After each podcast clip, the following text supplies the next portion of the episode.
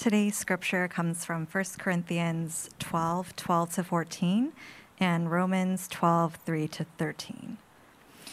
For just as the body is one and has many members, and all the members of the body, though many, are one body, so it is with Christ.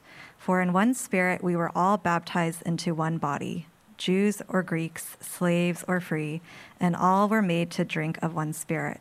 For the body does not consist of one member, but of many. For by the grace given to me, I say to everyone among you, not to think of himself more highly than he ought to think, but to think with sober judgment, each according to the measure of faith that God has assigned. For as in one body we have many members, and the members do not all have the same function, so we, though many, are one body in Christ, and individually members one of another.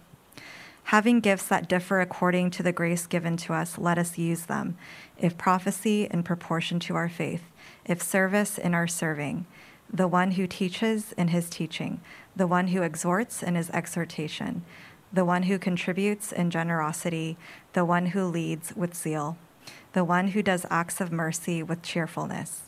Let love be genuine. Abhor what is evil. Hold fast to what is good.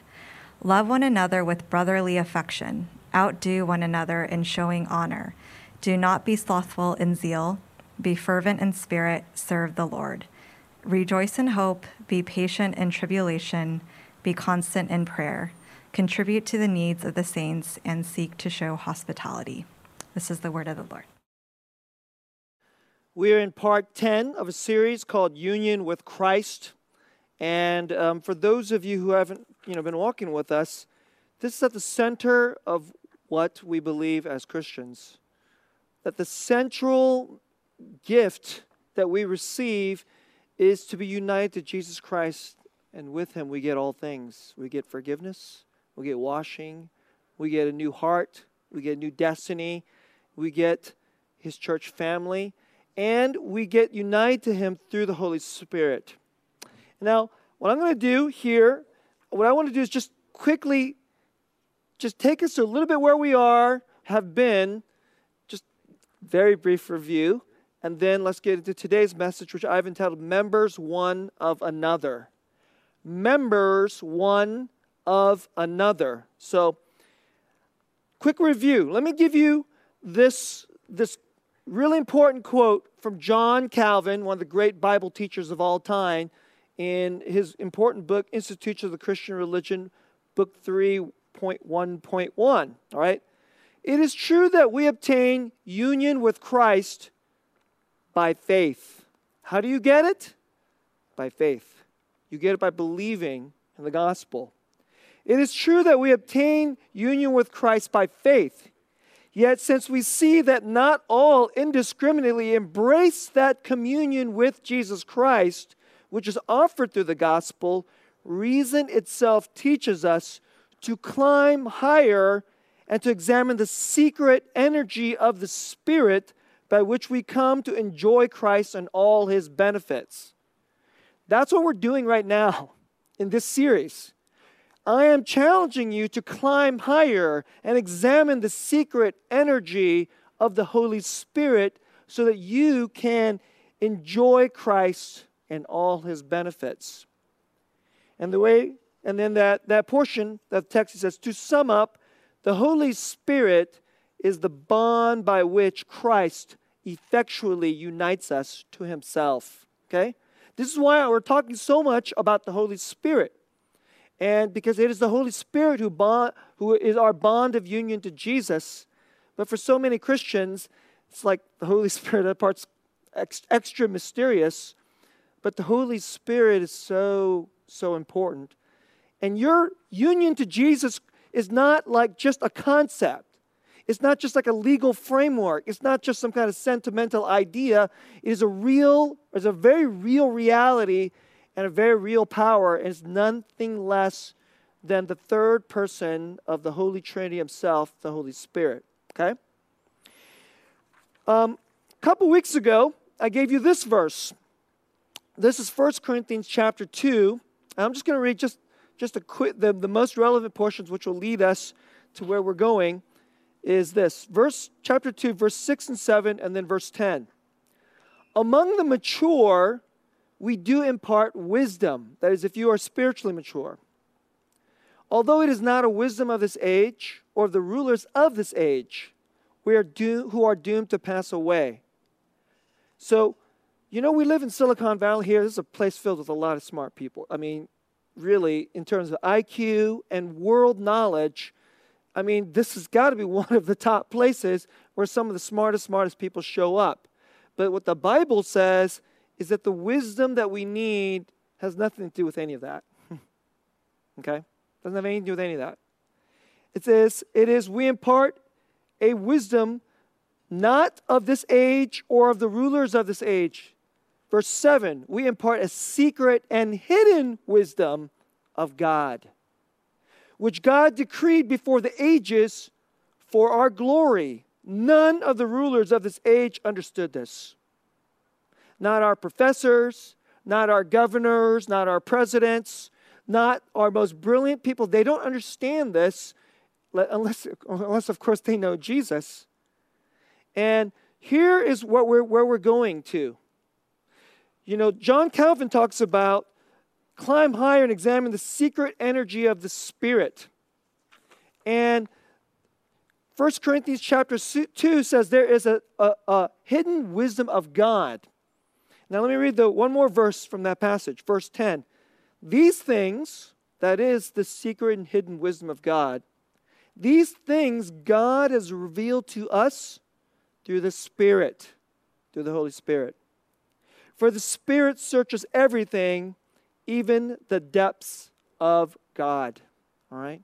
So it's a little bit about where we were.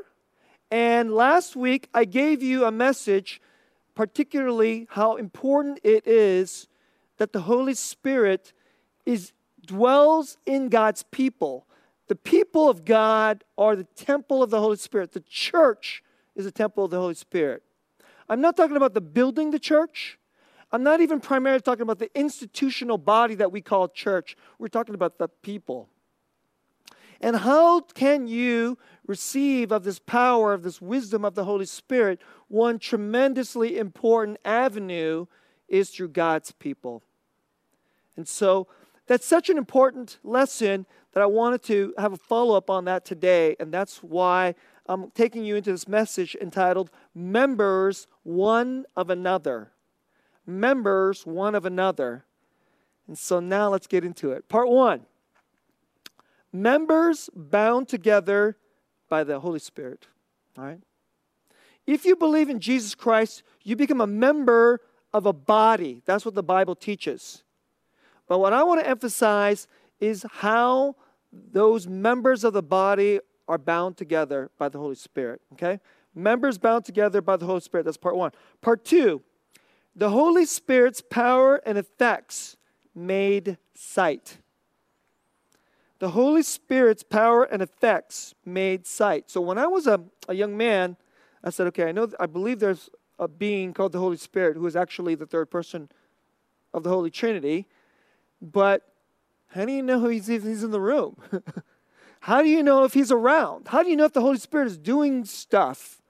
It's like I go to church and there's people doing religion. People are doing being people. Is the Holy Spirit actually around? Is the Holy Spirit, is, is that just some kind of like, you know, strange little religious just idea that doesn't seem to have much tangible reality? And I want to let you know oh, there's very tangible reality. That's what part two is going to be about, okay?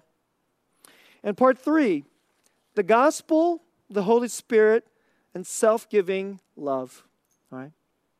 The gospel, the Holy Spirit, and self giving love.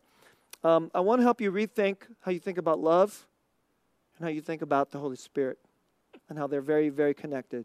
Okay? Okay. Let's go to part one. Um, let's go to this uh, passage that uh, we, we looked at last week, and I'm just going to just get at the very beginning, okay? Last week, we looked at 1 Corinthians chapter 12, verse 12 to 14. And let me just, just, just have a quick review of this because it's, it, it, it's right. You know, you'll see how, how closely tied it is into this other passage, which we're going to look at today. For just as the body is one, one body, so you know, like there's two bodies, three bodies up here, and has many members. And all the members of the body, though many, are one body. So it's like Paul wanted to make sure you get there's one body, many members.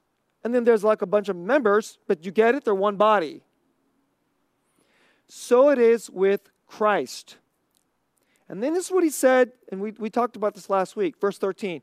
For in one Spirit, this is the Holy Spirit, for in the one Holy Spirit, we were all baptized into one body. Jews or Greeks, slave or free, doesn't matter what your ethnicity is, doesn't matter what your status is in society, rich or poor, and all were made to drink of one Spirit. For the body does not consist of one member, but of many. So I want to just start right here. Um, in America, we're really bad at seeing that when people get together, there could be a oneness. We're really bad at it. In America, we're hyper individualistic. The, some of you, when you come into a room like this, you, you see and you can you'll count up all the people in here, and you will see the whatever that number is, but you won't see one. you won't see one. But the Bible is very strong. The body is one, has many members. And so this is the, the analogy, the, this picture the Bible uses. You know, um, you are you could be a finger, you could be a toe, you could be, as I said, like not even very visible. My wife is one of those people that, that doesn't like being up front, okay? And um, she would be happy to be in church and do her part, but not be seen. And so, if she could choose to be a body part, she'd happily be a pancreas. Nobody would know what a pancreas looks like or seen, all right? And there are some of you like that. But, you know, if you look at a body, you know, like there's fingers or toes, if they were just all strewn all over the place, you would go, there's something wrong here. okay? I see a lung and I see a finger and I see a toe, and you'd go, and you would feel that there's something not together, that there's a oneness that's missing. And maybe because, you know, we, we just live our lives, it's hard for us to see that when you come to give your life to Jesus Christ, you are never now just belonging to yourself. You never ever just truly belong to yourself anymore. In America, we believe I'm me and I belong to me.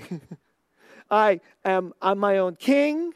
I own everything about me. I get to like do every, whatever I want with my body. It's even getting quite radical, right? We even have people who think you can radically change your body and, and, and think you can change your sex even. I mean, it's, it's that radical, the individualism in our culture. But if you believe in Jesus, you are now, you belong, and now he has now brought you together to be part of a body. And that body as it said in 1 Corinthians 12, is we were all made to drink of one spirit. That's what we were talking about all last week. And so I want to say something really strong about this, all right? You come to church, and if you are a pancreas or if you're a little finger, just imagine if you're just kind of like just disembodied from the whole body. So you're a pancreas and you're just out there, okay? You're a little finger and you're just out there. How will you live? How will you have wisdom and energy and direction and power and love and joy? You need to drink from something. You need to eat of the food and of the energy that the whole body is going to draw from, right? So every day, unless you're like on some kind of strict diet or fasting, how does the members of your body get its life, get its energy, get its power and its purpose? The body drinks, like drinks water, or maybe you drink coffee, and then the, you know then the, then, then the brain goes, "Whoa, okay, we're awake now, right?" And we drink. The body eats. The body takes in life and power together, and then all the members of the body then receive that power. You know what the Bible says? The Bible says that you are a member of the body and the whole body drinks what? from the Holy Spirit. And so, if you drink of the Holy Spirit, doesn't matter whether you're a pinky or a toe or a pancreas, you're going to get that life. Just as your pinky or your toe or your pancreas, if you drink water, you will get the benefits of water. If you drink caffeine, caffeinated coffee, your toe will receive that, right? And of course, if you drink something really, really bad like poison, then your toe will receive that.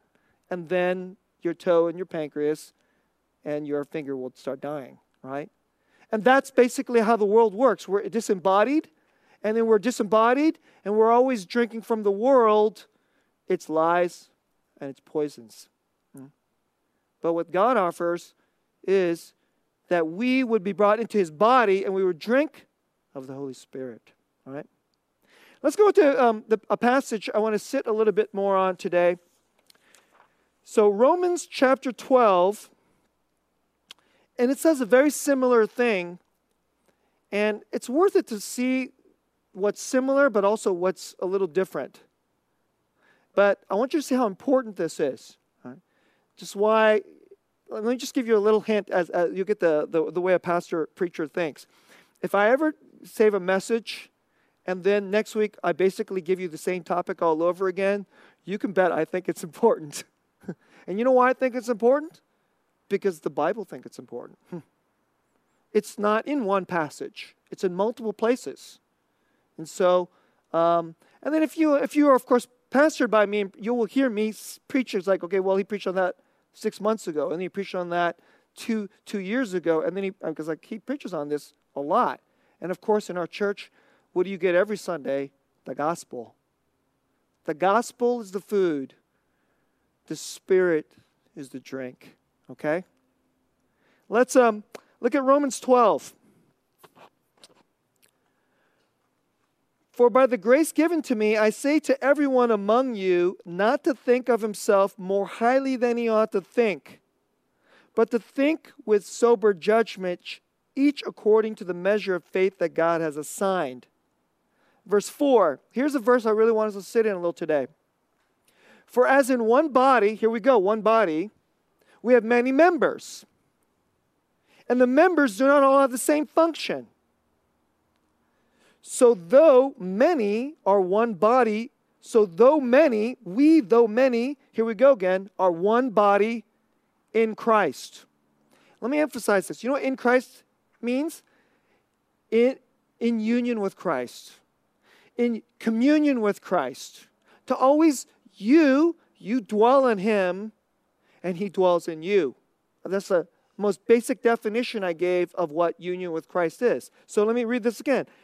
We, though many, are one body in union with Christ.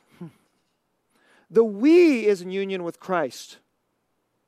Much of this series, I have emphasized how you, you as an individual, are united to Jesus Christ. But now I want us to emphasize that you are never united to Jesus Christ by yourself. You are united to Jesus Christ in the we of the one body. And then I want to say, what, what does he say next? And so we, though many are one body in union with Christ, and individually members one of another. Individually members one of another.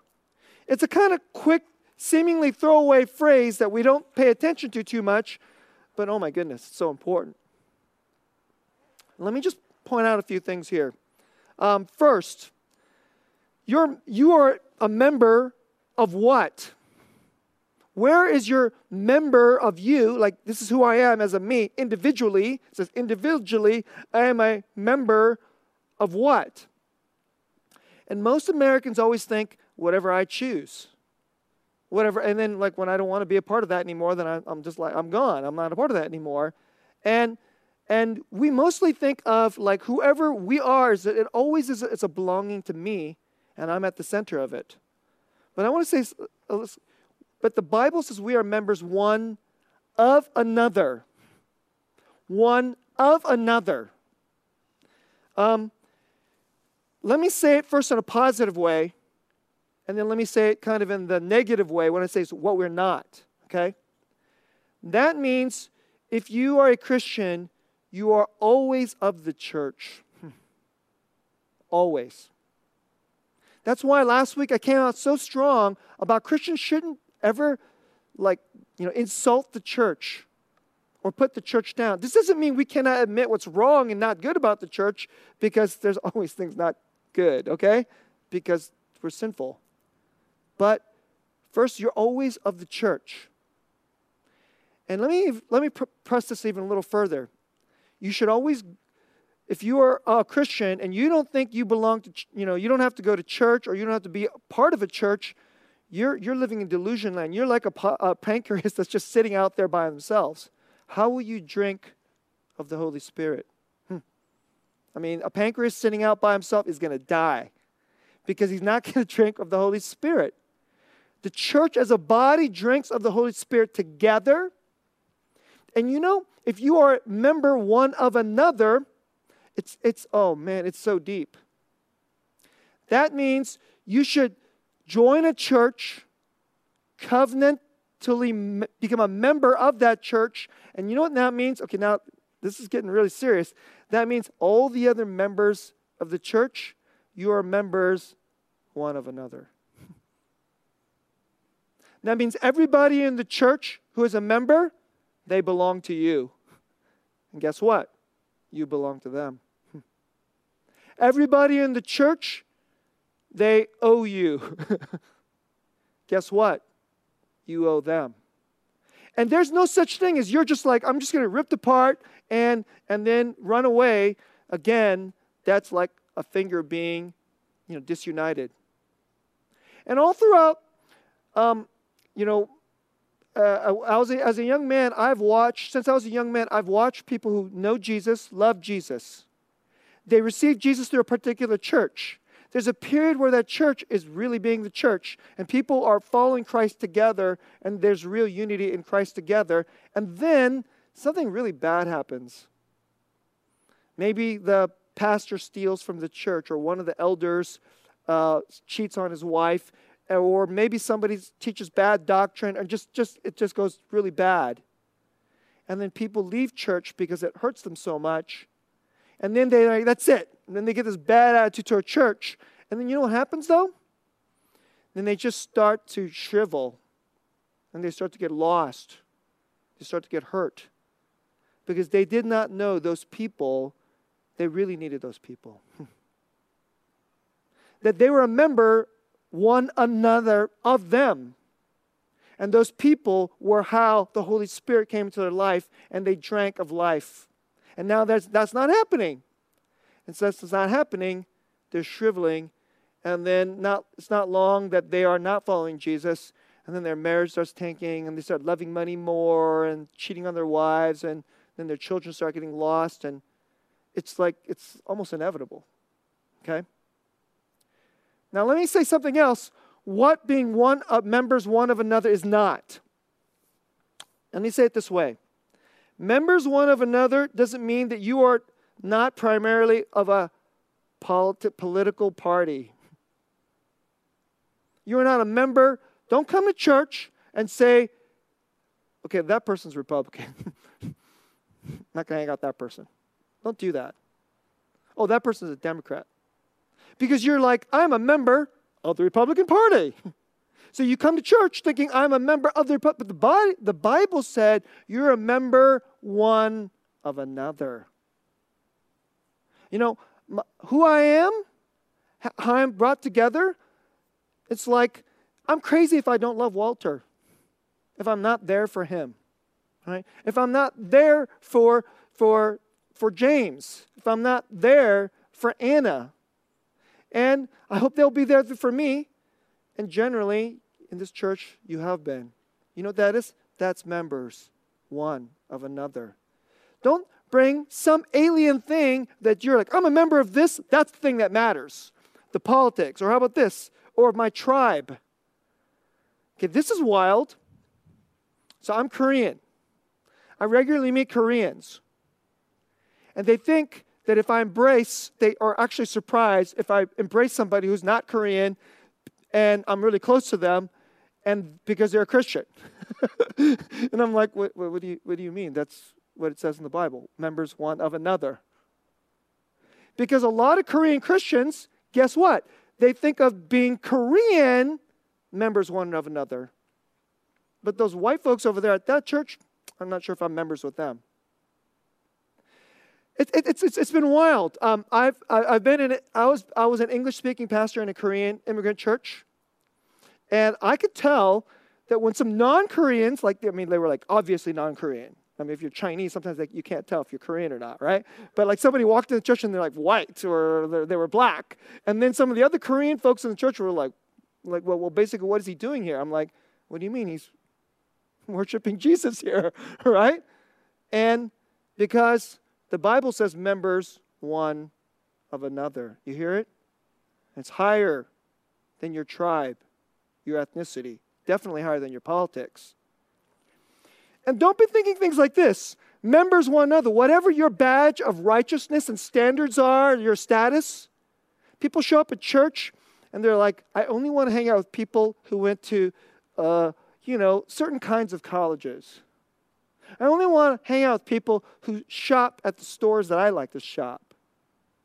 I only want to hang out with people that like to watch the shows that I watch. You know? And you have these little badges by which you find that that little, you know, birds of a like feather like to gather. And then we have these little markers by which we say, I am a member of this. I'm a member of the Warriors fan club. But it can get worse, like I'm a member of the, all the people who went to UC Berkeley, and we think, you know, some schools are not as good as our school, and we're not going to hang out with those people. That's bad. That is not how we are members. We are members one of another. It's incredible, right? Um, union with Christ means we are bonded to Jesus Christ by the Holy Spirit. But that means we are bonded to Jesus Christ because we are now his body. So let me tell you the picture the, in the Bible. He is the head, we are the body. You notice we're connected. How does the, the head leads? okay? You know, I hope in your life your, your toe doesn't lead. Right? I hope in your life your stomach doesn't lead. And some of us, that's the case, right? and sometimes, you know, it can be like you know, you get certain urges and that controls your body. Or sometimes we get certain addictions and that controls our body. But Jesus is our head and we are united to him. See, the body is united to the head. And all of the head, how do you receive the leadership and the power and all the benefits of Jesus? Through the Spirit. And the Spirit, now, the whole body, we are members one another and we drink of the Spirit together. And that's how we are under the head, united to Jesus, okay? All right, okay, I got to be fast in part two. The Holy Spirit's power and effects made sight. I, I want to just show you, let's talk about two. Two. It's in this passage, Romans 12. Romans 12, there's two things. So, how do you know the Holy Spirit's around? How do you know the Holy Spirit? I mean, he's an invisible being. Let me tell you something. Who believes in invisible stuff? That's crazy. You all believe in invisible stuff. Everybody believes in invisible stuff. That's why we're wearing masks, okay? Because viruses are invisible to the naked eye. We all believe in invisible stuff. If someone hates you, it's not necessarily always visible. If someone loves you, it's not necessarily visible. And if we say that we are one nation together and we're bounded together as Americans, it's kind of an invisible reality. We all believe in invisible stuff. But the real question is how can you see its reality and its power? And in this passage, I want to show you two, just two. There's a lot, but let me show you two and help you to see where the Holy Spirit is at work. And where the Holy Spirit is at work, that's where you should drink. And where the Holy Spirit is at work is, guess what? In the people around you, in His church. Those are the people you want to be around you will drink from the Holy Spirit with them and through them, and then you, being united, will grow and get more and more tight to Jesus. So, uh, I read this already once, but let me read this. Verse 3 For by the grace given to me, I say to everyone among you not to think of himself more highly than he ought to think, but to think with sober judgment, each according to the measure of faith that God has assigned. Let me ask this question. So he just told you, everybody, don't think more highly of yourself than you ought to think. Now, let me just ask you a question Is that easy?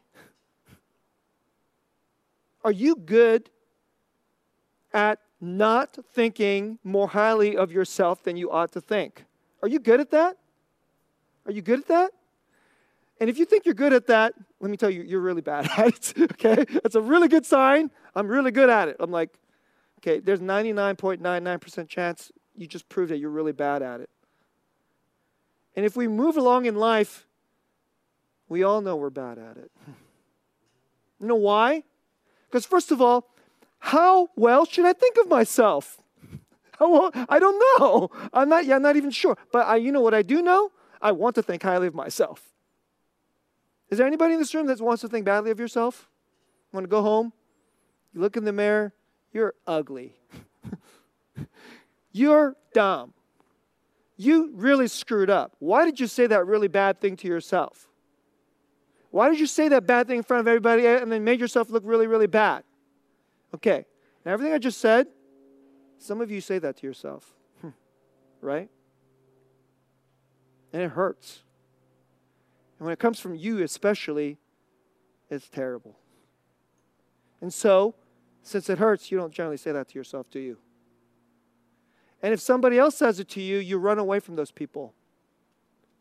But we all want to think highly of ourselves, but how do you know when you should not think more highly than you ought to think? And let me tell you just here's the first one. It sounds almost too easy because the people who have drank of the gospel, they have drank, they have eaten the food of the gospel, they have drank of the Holy Spirit. You know what they do? They go around and other people and they're not now, they can actually forget how, how good or how bad they are. They're like, you know what? I am loved by Jesus. I'm secure and safe in Jesus by grace. Not how smart I am, how good looking I am, how well I perform as a Christian. It's wholly by grace. In fact, I have seriously screwed up in so many ways. Oh my goodness. But I'm secure in Jesus. And you know what that does for a person? That means now you can meet all these other people, and when you find out that they are wiser than you, better looking than you, richer than you, they sing better than you, they're more generous than you, they know more things about jobs, they know more things about taxes, they know more things about cars, they know more things about the opposite sex. You don't have to pretend you know what? You go like, I rejoice.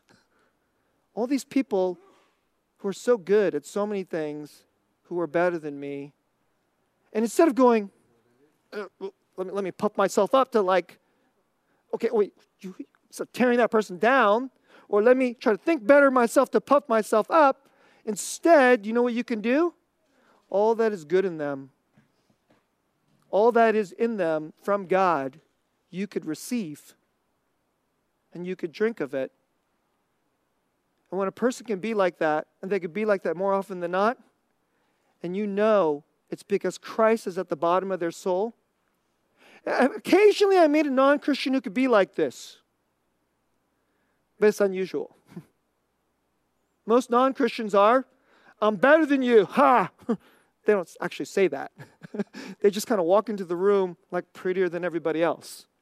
They walk into the room like with fancier stuff than everybody else.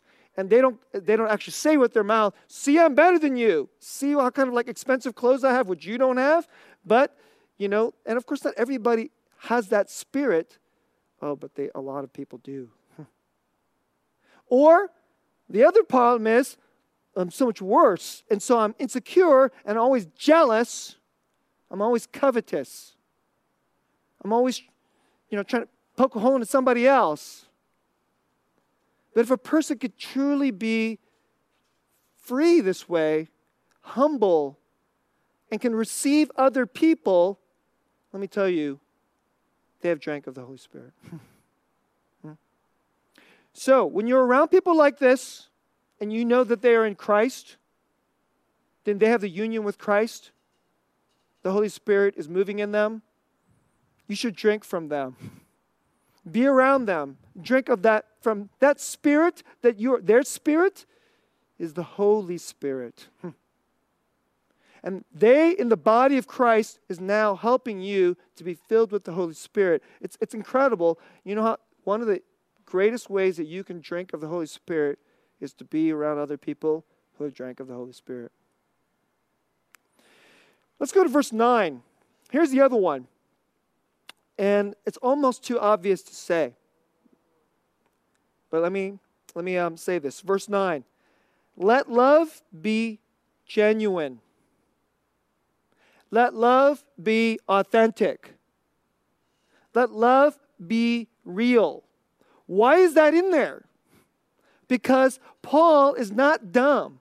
He knows that you can talk to a people at church and he knows that they can say love, but it's fake. they could say we're doing love, but it's not real. He knows that. It's inauthentic, it's not genuine. But here's what he says let love be genuine. Abhor what is evil, hold fast to what is good. Let me just stop for a moment here. If you don't know what's good, you won't know how to love. If you don't know how to cut out evil, all your love will start becoming not genuine. All your love, what you think is love, will be so kind of dirty and corrupt, you won't actually be doing love. And it's one way that love stops being genuine. Just let's, let's use a quick example. Um, some of you have parents, and um, they said, We really want you to succeed well in life in order to succeed well in life, you should get all A's. In order to get all A's, then once you get all A's, you'll get into a great school and then you'll have a great life. And then you don't get all A's. And then lots of really bad stuff comes out of your mom or your dad's mouth. And you're starting to feel like, I thought I'm supposed to do well in school because you love me. but actually, I think it has something to do with you, doesn't it? it has something to do with your agenda and your status. And have you ever had one or maybe both your parents as a child? You know your parents love you, but they love you in a way, at least in this area, it's not genuine love. You get what I'm talking about? And there's a thousand ways we're like this. This is why love must seek holiness. It must. Right? And that's why love needs the wisdom of genuine righteousness, not fake righteousness, phoniness, so that the love is genuine and wonderful and life giving all the time. Verse 10 Love one another with brotherly affection outdo one another in showing honor. Um, so I want to just just sit here for a moment. If you go to a church and they really love each other because Christ has loved them first, and they're always fighting to make it genuine. And when they have affection for each other, it's real. It's real. I hope when, when we do Peace of Christ, we will hug. I, am kind of waiting for the pandemic to pass and everybody's okay with hugging again. Because I long to hug you. So you can know my affection for you is real and the love is genuine. And if there's something bad in me that's making my love ungenuine, I want you to say it. Pastor, you seem to be kind of like this, and it seems to be more about you, not about the love of Jesus or we've drank of the Holy Spirit. Hmm. If you have that in church, oh, the Holy Spirit is there. The Holy Spirit is there. And was, let, me, let me put it the other way. If we don't have the Holy Spirit, we won't have much love. We'll have a lot of fake, broken love. Just like the world. But if we have the Holy Spirit and we are united to Christ, we seek to climb higher, to seek the secret energy of the Holy Spirit, just like John, John, John Calvin says. How, how did he put it? He says, he says, climb higher and examine the secret energy of the Holy Spirit by which we enjoy Christ and all his benefits. One of the most obvious ways that that will come out is we will have brotherly affection, we will outdo each other and honor each other. We will really love each other. Real, genuine love. Now, let me say one thing before I go to close my message. I've heard through the grapevine that some of you were not happy with some comments I made last Sunday about Mass, right? And um, I'm not really going to take back those comments because they had nothing to do with politics or anything like that or control. Um, but here's uh, something I want to say to you, if, especially if you're kind of upset at me. Um, we're, we're not, I'm not going to make you do anything. Our church is not a, a duty motivated church. It's not a fear motivated church. It's not a, you know, like a control motivated church. Do you notice? Like Young and I, we're not really controlling guys. Why? Because if we controlled you, how we know if the Spirit controlling you? We're going to love you. If you're nervous and you want to wear the mask longer, please do. Nobody's going to judge you. Why? Because we love you. That's it. That's it. I just want to urge you that you know, if your face is covered, it's hard to get of your heart. And the reason I ask you to consider that is not just because I, as a pastor, I'm just trying to tell you what to do, is because I, as a member, one of another, I need you. I need you. I don't think I'm the pastor and these people don't need me because I'm the pastor, I know what I'm doing. No, I never forget I'm a sinner, lost, without Jesus. Badly in need of all His grace, including and especially of the grace of the body of Christ, one of another, so I can drink of the Holy Spirit from you. So, if you're a little upset at me, please forgive me. Please be patient. We're just going to love you, okay? All right? Let me close this message this way. Um, the gospel, the Holy Spirit, and self giving love. Jesus, here's this message. The gospel is this message. We go out into the world, we give each other what we think is love, and there's always some poison in it. Or it's not even really love, it's more like lust. Or it's more like using you. Right? And we drink and eat not of the Holy Spirit, but of poisons and of lies. But the gospel is Jesus said that He is the bread of life, He is the food, He is the living water. And He died the death we give so He could wash away all the stuff that makes love corrupt and fake, and we would die. And then, knowing that we would die when we're on our own, He drew us together after He conquered sin and death on the cross so that we can drink from His love through the Holy Spirit. From His love through the Holy Spirit. I don't love church simply because I'm a pastor and I'm supposed to, okay? You know why I love church? Because church is like the most obvious, number one way I get loved by Jesus. Where I drink of the Holy Spirit through Jesus.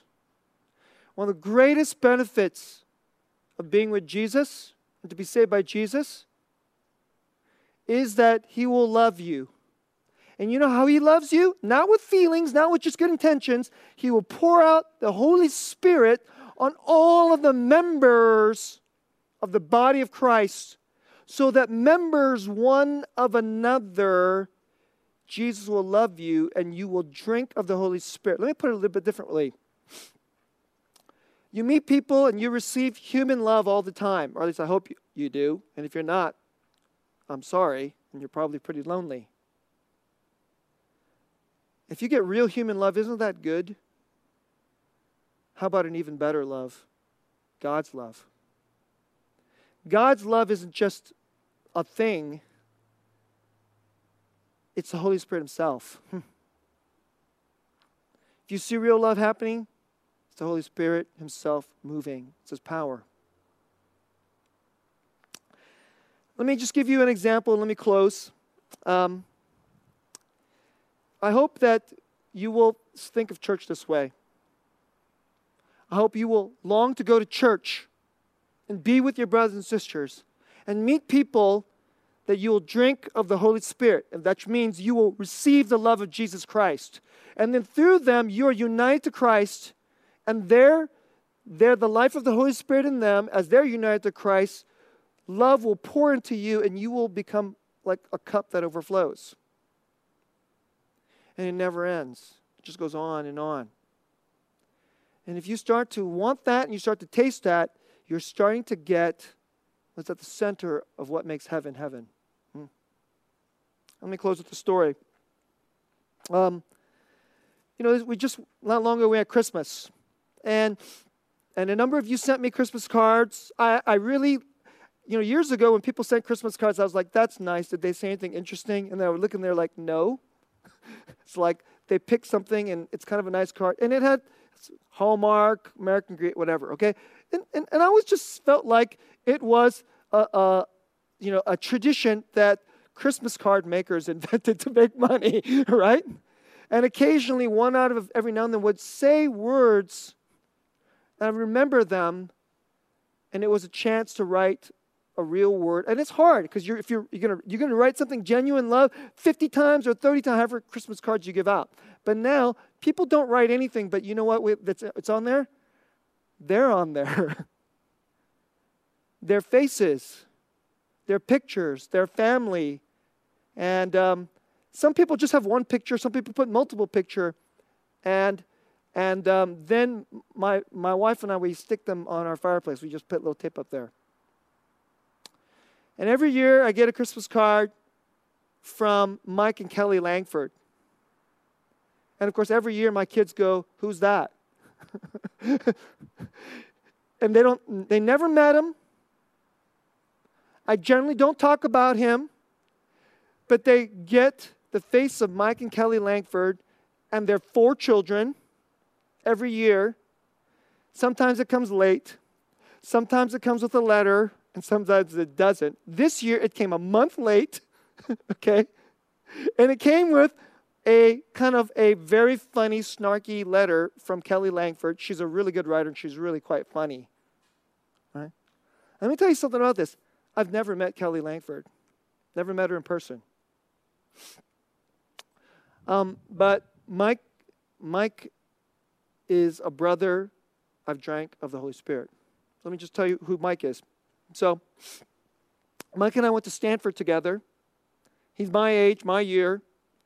And uh, Mike is about yay tall. He's blonde. And he had some kind of birth defect, and he kind of has, um, he has a bum leg, and his left arm doesn't really work as great. So his left arm is like this, and his, and, um, but if you ever met Mike, you never think he is handicapped. Because the man has the joy of Jesus and the love let love be genuine. From the first day I met him, it's always been like that. I met him there I was we were in InterVarsity Christian Fellowship together and I was a lonely kid at Stanford and I was looking for some Christian friends. All my friends didn't believe in Jesus and on Friday nights they liked to get hammered and I didn't want to get hammered. And I wanted some other friends. And so my sophomore year, there was a sophomore men's group that somebody started, and it met in Mike's room. And I went to that group. You know, sophomore men in college, they're not really loving. they're really lame. A lot of them are really lame, even if they believe in Jesus. So we had about eight guys meet pretty regularly. The only guy I felt like who loved me was Mike. and the following year, I didn't have a small group. And the guy, there was a guy named Tony. Tony came, he was a year older than me, he was a Korean guy. And he was, hey, Susong, you, got, you need, you're in a group? I'm like, no. Do you want to join our group? We're going to focus on loving the poor. I said, oh, are you interested in that? I'm like, I said yes, but I was lying. I really wasn't interested. I was like, not really, but I'll say yes. Yes. And so I joined the group, and we focused on the poor, and we would do Bible studies on loving the poor, and then we would go to East Palo Alto and tutor kids in a very, very dangerous neighborhood. And you know who else was in that group? Mike Langford. And every week, me and Mike Langford and a beautiful sister named Lisa Nordhagen would climb into my car and we'd go into East Palo Alto and we'd hang out with kids who could recognize drug dealers on the street. He's like, look at that drug dealer. We're like, well, where? Where? we're like, where? It's like, he's a drug dealer. He's like, he is? And then we're like, oh my goodness, this is a part of your life. And Mike and I served together, and Mike had way more love for the kids than I did. And then years later, he ended up going to Princeton Seminary and we just bumped into each other once on campus because I took a class at Princeton Seminary. He's like, "Whoa!" And then ever since then, because we we kind of lost touch with each other, ever since then we never lost touch. And we were not super buddy buddy in college, but we were brothers. And when we got together, he loved me. And I drank from the Spirit from him. And you know what? So this past January, the letter came late. I looked up Mike's number. I texted him, Got the letter, man. It's really funny. And you know what? It wasn't, apparently, that number was his wife's number. So Kelly goes, This is actually Kelly. And we started chatting. And I've never met her in person. She's great. She's great. Let me tell you something. You can, you're sitting there at your kitchen table, chatting with a sister in Christ you've never met, but you've seen her face and read her words every year. That moment, the Holy Spirit was washing his love over me. It's like a little piece of heaven. It's like a little piece of heaven. And they're busy, and I'm busy, and we're not going to get to hang out. But that's why it's awesome that heaven is forever and there ain't no clock. Kelly and Mike Langford are going to be some of my peeps. To love hanging out with them. This is what it's like. Come to church. Remember, Jesus loved you. Drink from the Holy Spirit. Let love be genuine. And let revive be the outer outskirts of heaven. Let's pray. Lord, thank you for Mike. Thank you for Kelly. I've never even met their kids, and their kids are so beautiful to me. And Lord, we are in a season there's a lot of loneliness, and love is hard to find. And yet, every Sunday, and sometimes it's Tuesday or Wednesday or whenever GLF meets, or whenever our Life on Life Mission Discipleship meets, or whenever I'm having coffee with my brother or my sister. You offer us the reality that we can drink of the Holy Spirit. And that it isn't just that I am united to you, Jesus, alone, but we are united to you and you will pour out tremendous love. You will pour out your spirit on us. And the more such love there is, and the more such people that is, the more our life will be rich and full and heavenly. Thank you, Lord Jesus, you came to wash away our wickedness. So love can be genuine. And all our brothers and sisters, we can be heavenly. And this will never end.